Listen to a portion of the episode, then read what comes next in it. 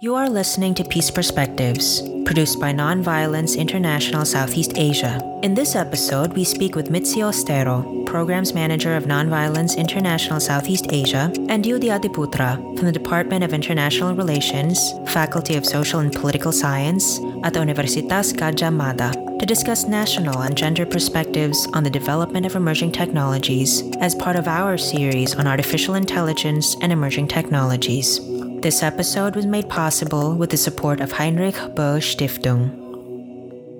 Nice of you to listen in and join us again today. My name is Pauline Goros-Pesavich, and this is Peace Perspectives on Artificial Intelligence and Emerging Technologies. Today, we will have conversations with Mr. Yudi Adiputra from the Department of International Relations, Faculty of Social and Political Science, Universitas Gadjah Mada, who is joining us today in Yogyakarta. Hi, everyone. Thank you for having me. Nice to be here. And we also have Ms. Mitzi Austero, the Programs Manager of Nonviolence International Southeast Asia, who's currently in Cotabato City in Mindanao. Hi, everyone. Thank you for having me over. Pleasure to have both of you here today to talk about AI and emerging technologies. So I'd like to start today with national perspectives on AI and emerging technologies, not just in Southeast Asian countries where both of your work is focused on, but also globally, and the dynamics between developed countries leading the AI race and developing countries who may try to catch up, but who probably have other concerns to focus on, for example, economic and social development, or may have other issues domestically that they need to resolve, or poverty alleviation, and so on. As we know, there are only a few countries who are capable of doing research and development and advances on AI and emerging technologies. And we see a lot of these in the news about a global AI race and how only a few countries are leading it. But I don't think a lot of people actually get the benefit of getting to know the views of developing countries. And so I'm curious as to how the global AI race is viewed specifically in countries where both of you have worked. Primarily in Southeast Asia, our region, you would notice that there are varying degrees of development. And you have a country like Singapore that is recognized in this field as an advanced and strong country in the development of AI and emerging technology. Whereas you also have countries like Myanmar, who are still very much left behind in the development and are still struggling with armed conflict. So these are the backdrop in the region that we work in. And when it comes to discussions of AI and emerging technology development, the priority, of course, is led by more developed countries who are not experiencing any armed violence. So the focus is on the development, innovation of how to make work and the society better, which would then leave behind developing countries who are still experiencing armed conflict in the discussions, because they are not focusing on this issue as much as other countries in the region. So you have that big gap on the priorities for developing AI and other technologies. I want to focus on what you said about the different concerns and interests of developed and developing countries, because developing countries have very specific problems that their limited resources would have to focus on more than maybe technology or AI or these other emerging technology developments. And since you mentioned this sort of dichotomy in terms of technological development in two different fields, for example, security, as you said, or conflict resolution or peace would probably generate a different kind of discussion compared to AI and emerging technologies, which seems kind of not very related and maybe more related to technology, economic, commercial applications. That aspect would be an entirely different conversation. But I'm curious, for instance, for a country like the Philippines, who would have concerns in both security and economic development, and security because of recent concerns by the government of protecting its borders, protecting its seas, securing its territorial integrity, And then, you know, domestically, of course, social and economic development, poverty alleviation. What has been their response? Let's just use the Philippines as an example. In technological developments outside of their borders, for example, in East Asia, where a lot of this development is happening. In the Philippines case, majority of the discussions that we've had focuses on technological advancement and trying to catch up with its more developed neighbors, especially in the side of the military, the security sector, because military modernization has been pushed forward in several administrations now, but the Philippines still lags behind its neighbors in terms of capability in patrolling its seas, even the borders. And we also have the issue in the West Philippine Seas. So the drive towards modernization is really high. There is even for the public, you can see in comments on social media that the citizens also support this drive to modernize the security sector, and even the private sector is focusing on trying to catch up with its neighbor. We have one of the slowest internet speed in the world, and that is actually a cause for a lot of criticisms by the citizens or netizens against the government. The internet speed now is considered a basic services. So that is one of the main concerns. How do you ensure that basic services are delivered to the citizens and ensuring that we are not left behind by the technological advancements that others are enjoying, especially in terms of education? A lot of countries in the region have moved almost flawlessly to online classes, whereas we are still lagging behind in delivering basic education to students, even with the national ID system, delivering of basic social security services. So the public concern is really focused on how will this technology advance in such a way that it delivers services. And of course, it's the same rationale that's also being used in the military sector. How can they protect the borders and their citizens if they are not as equally equipped and equally as advanced as their neighbors? So all sectors are for advancement, but the goals our objectives are quite different. You have a citizenry that's looking for how this will address the services that should be provided by them. And you have another one that the objectives would be, of course, security.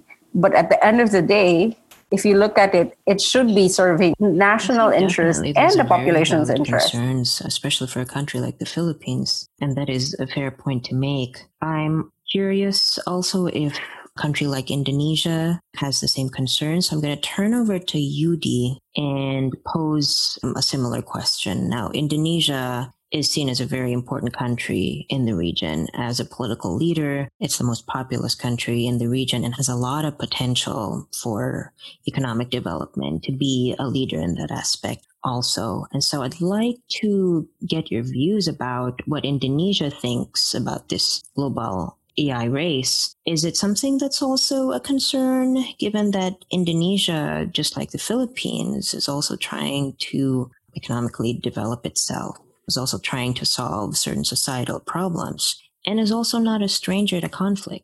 Concern, yes. And I think also government is seeing this AI and emerging technologies as opportunities as well. So in Indonesia, I think similar with the Philippines, that one of the key drivers of this new technology is the private sector, where the developments and adoption of AI has been very rapid and massive at the same time. Startups have been using AI to develop their applications and services to the populace. We have seen like the growth of startups, you know, working in the field of transportation and delivery services, e-commerce, and increasingly today as well, online education and online learning. So it's been very key drivers of economic growth, I think, in Indonesia and largely as well in many countries in the region. The adoption in other fields like security and defense is a bit lagging behind the private sector, considering in the context of Indonesia, it's been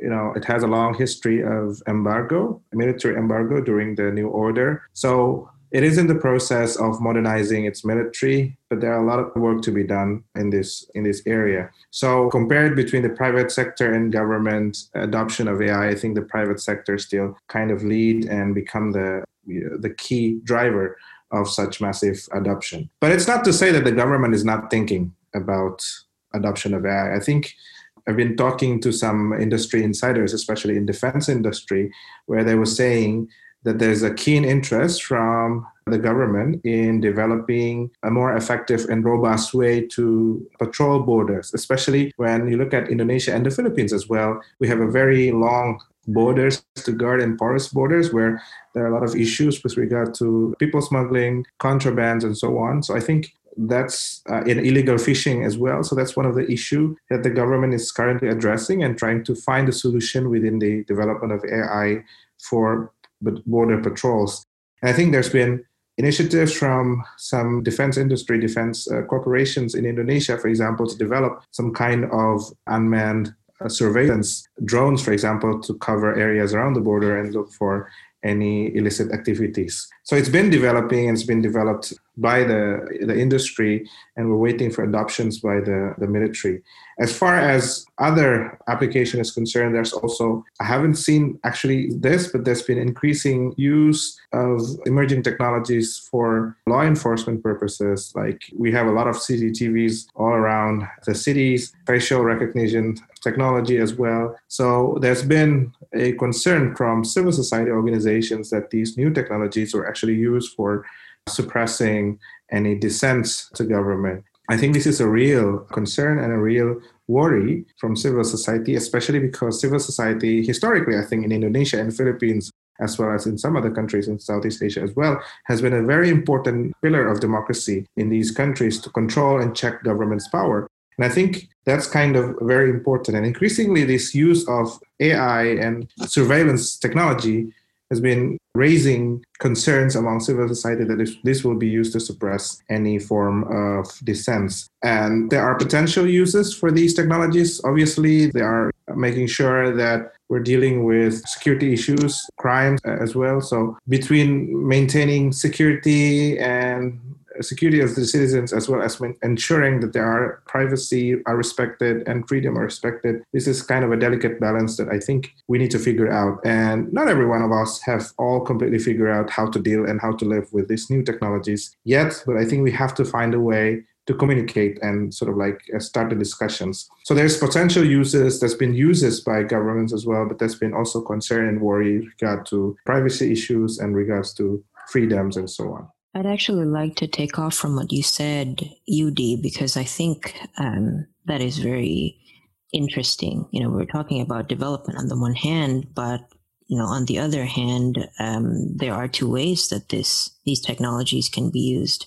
One is to deliver services, as both of you have pointed out, and the other one is to perform a function for the state, for enforcement, for security, and all that. And maybe there is tension between these two things. So I'd like to kind of pick your brains a little bit, Yudi, and also Mitzi, about this seemingly, you know, as a result of this tension between the need for security and the importance also of preserving rights, you know, as part of maintaining and strengthening democratic institutions. What do you both say to those who think that these technological applications on surveillance, enforcement, maintaining peace and order are necessary because of insecurity in developing countries? We've mentioned conflict and, you know, the need to restore peace in a lot of countries in Southeast Asia. But we also know there's a thin line between legitimate enforcement and, as Yudi mentioned earlier, possibly impinging on certain rights. Some of these technological applications, there is caution that they may be used in non-democratic instances. Do you think the issue lies more with potentially the lack of transparency and accountability, especially in the application of these technologies, you know, in performing certain functions for the state? How do we ensure that the state's use of technology and AI becomes more accountable? And I'll start with Yudi on this, and then I'll turn over to Mitzi. The answer to that is a bit complicated, but we have to start at the principal level. There's a question about security and versus freedom and rights. And I think it has to be recognized at the beginning that both are important. Obviously, people need security, but at the same time, you cannot abandon people's rights and freedom at the same time. So I think we have to recognize that both are important and both cannot overpower the other. So this needs to be like the principle. And the second way, we need to also look at the process through which this application of technology is carried out. As I was saying earlier, none of us today know completely what and how we should live with AI. I mean, it's something that we are still figuring out. The technology is developing, and the human consequences of this technology, we still need to assess those human consequences. And so we don't have all the answers. But what we do know is that if we want to use this technology, if we want to adopt this technology, especially to perform state functions, as Pauline, you mentioned earlier, there has to be transparency and accountability, as you were mentioning. I agree completely that in the process of adopting this technology, we need to ensure that it has to go to the process that is full of transparency and accountability by the government and all the stakeholders involved. And I think it's important to establish that. I mean, obviously, there are some legitimate security concerns in some situations where, for example, the use of state power to ensure the safety of the public is necessary. But in exercising those powers, the public has to know, and the government official who carries out those actions need to be accountable by the public. And this requires discussions, engagements, and inclusion of all the stakeholders in the discussion. And I think that's kind of the first important step to sort ourselves out of this seemingly dichotomous situation between picking security or rights and freedom, which I think we shouldn't choose because both are important. The point is to make sure that the process allows for transparency and accountability. Your thoughts, Mitzi? The use of technology should focus on improving people's lives and help address the problems of society and promote economic and social equality. One of the issues of these things is that these developments in AI and emerging technology are done at a very competitive level and with much industry and even government secrecy. This will result in inequality and marginalization. For example, in Singapore, which is the most advanced in the region on this field, only has 28% of women working in the field. The global average is 20%. So men outnumber women. The ratio is 5-1. So that alone will tell you what kind of inclusivity this process, the development of these processes, is having at the onset. So that poses already a problem of representation. So if you go back to the basic of what it should be doing, how can you address these problems? How could you improve people's lives if representation itself in the field of development is already lacking? So it marginalizes. I am in the opinion that, you know, if this trend continues, it would actually contribute to the gap, to the social inequality in society, which it should be actually addressing. And also in terms of education, which has been greatly affected by the pandemic, by the COVID-19 pandemic, the divide of how the education is being delivered to students, especially to children in marginalized rural areas, compared to those students who are located in more developed cities, is very far. You can notice it that people have to spend extra money for them to be able to be connected, whereas in some areas the Wi-Fi is accessible in public places or in their neighborhoods.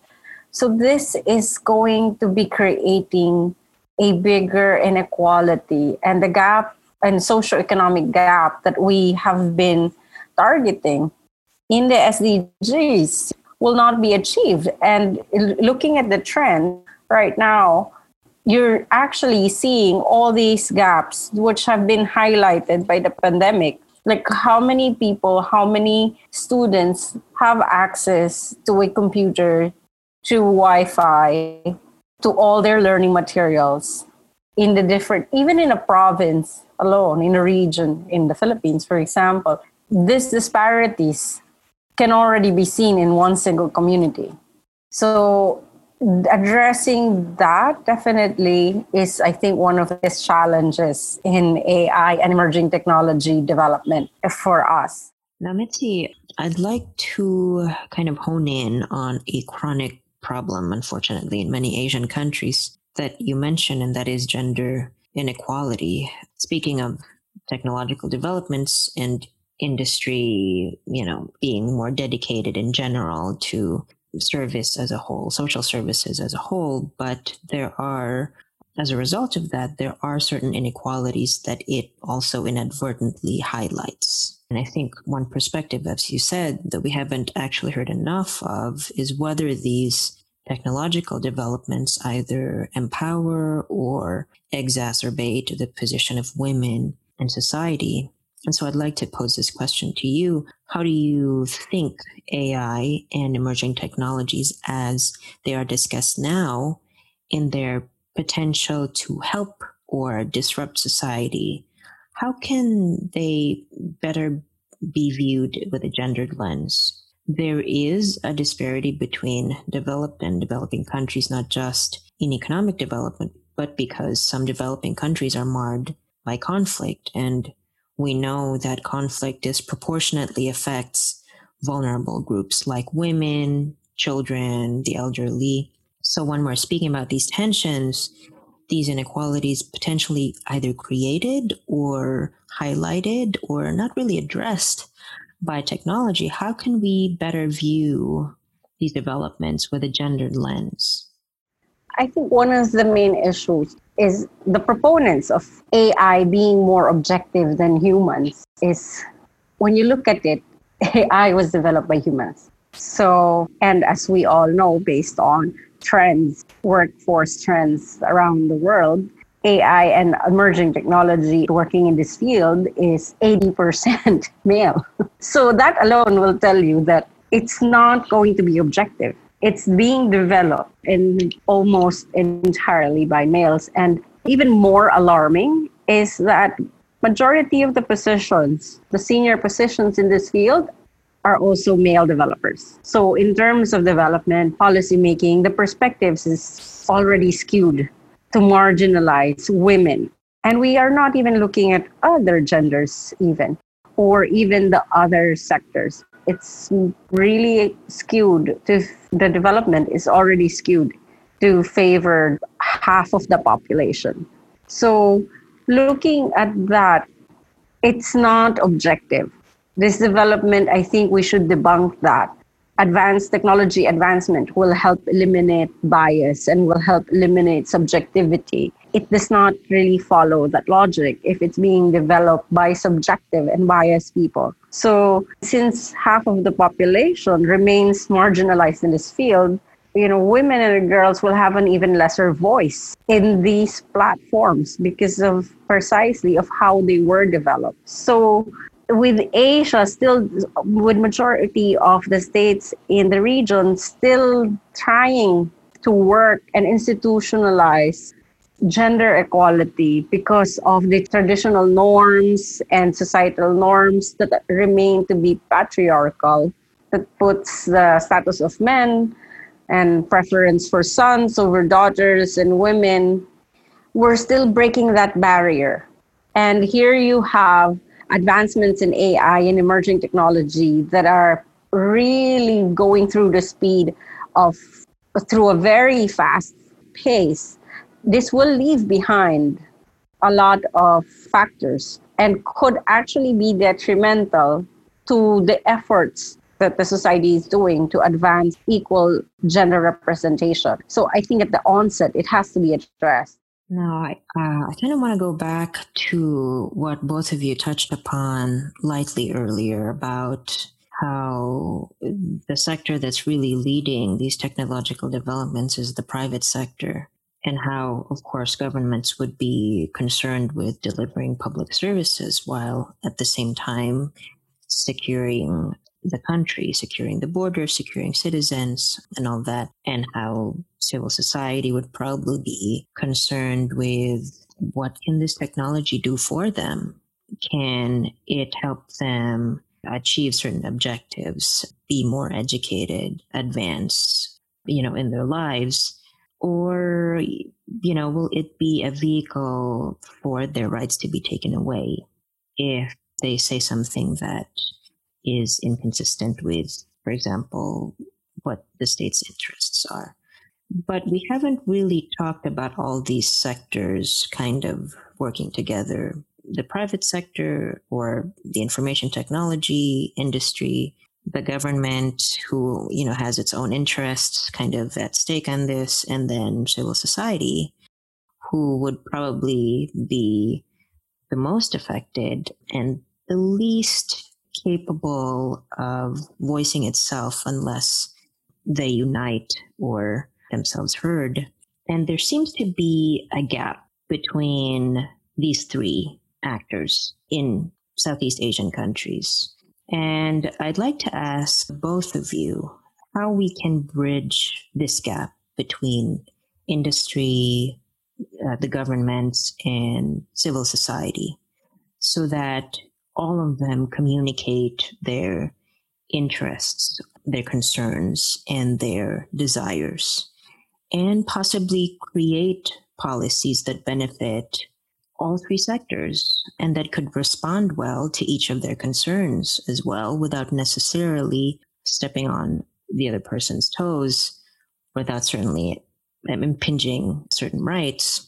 How do you think we can make these linkages between these sectors, and how can we make these linkages strong? I will start with Yudi, and then I'll turn over to Mitzi. I think the way to build bridge between these stakeholders requires initiatives, I think, from all, but necessarily, I think, most importantly, from the government, to be able to understand that if we are to create regulations, if we are to make policies in regards to the adoption of AI and emerging technologies, it needs to be inclusive. It needs to involve everyone. And I think there are a lot of actors in the countries in Southeast Asia and civil society organizations. There are academics, academia, as well as industries whose interests are on these new technologies. And therefore, their opinions need to be heard. As we were discussing earlier, these technologies can be very disruptive to people's lives. It is within the interest of the government to ensure that any kind of policies that or law that it enacts takes into account the perspectives of different stakeholders within the society to ensure that it is acceptable. As I was saying earlier, we have to, first of all, agree on the principle level, what sort of principle we want to set up as like the main reference when we talk about these new technologies, when we talk about artificial intelligence. And I think the key point I was saying earlier, transparency and accountability, is very important here. The uses of AI, for example, needs to take into account, needs to be able to be accountable to the general public. You can't automate law enforcement. You can't automate defense. You can't automate the decisions to kill. That's just common sense. Obviously, if you start automating that, if you start using automation in those fields, obviously there's going to be ethical and moral questions that we will have to answer. And that obviously diminishes accountability that we were talking earlier. So if we agree on the basic principles of how we should adopt these new technologies, then communication and engagements between stakeholders would be easier to be done. And obviously they are going to be referring to the same set of principles when talking about this adoption. So I think the engagements between different stakeholders are very important. Historically, in these new cutting edge technologies, it is typically only involve a small group of people, either like the developers, maybe also regulators, some academicians, but generally lack involvement from the general public.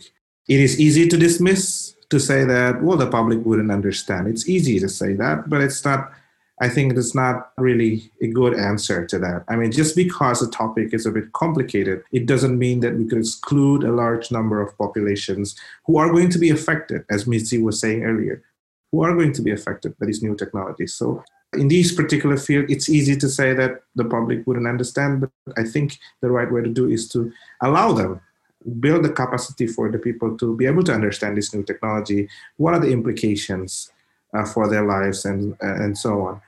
One example I can cite for the issue of online transportation, for example, it's been like Uber or Grab in the region. In Indonesia, we have Gojek, for example. There's been a lot of issues with regards to workers, rights, right? I mean, it's the kind of relationship between providers and the drivers. That is the kind of issues that ordinary people, ordinary drivers would want to know and would want their opinions to be heard by the government in order to protect their source of livelihood. That's an important example because this technology is very cutting edge. It's very up there. It doesn't mean that it doesn't have any effects to ordinary people. And I think involving ordinary people in the conversation really, really is important in this regard. And Mitzi, you have the final word.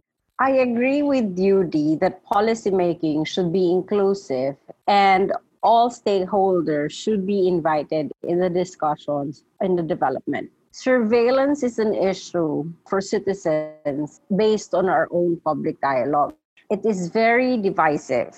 You have the support for increased police or security visibility, and then on one side, you also have those who fear becoming a police state. So increasing transparency and inclusivity in the process and creating platforms for public dialogue is very important. Civil society organizations like us and the academe should get involved in the development as it will have an impact on all aspects of society, not just in the surveillance, but also in conflict transformation and peace building, and also equal development.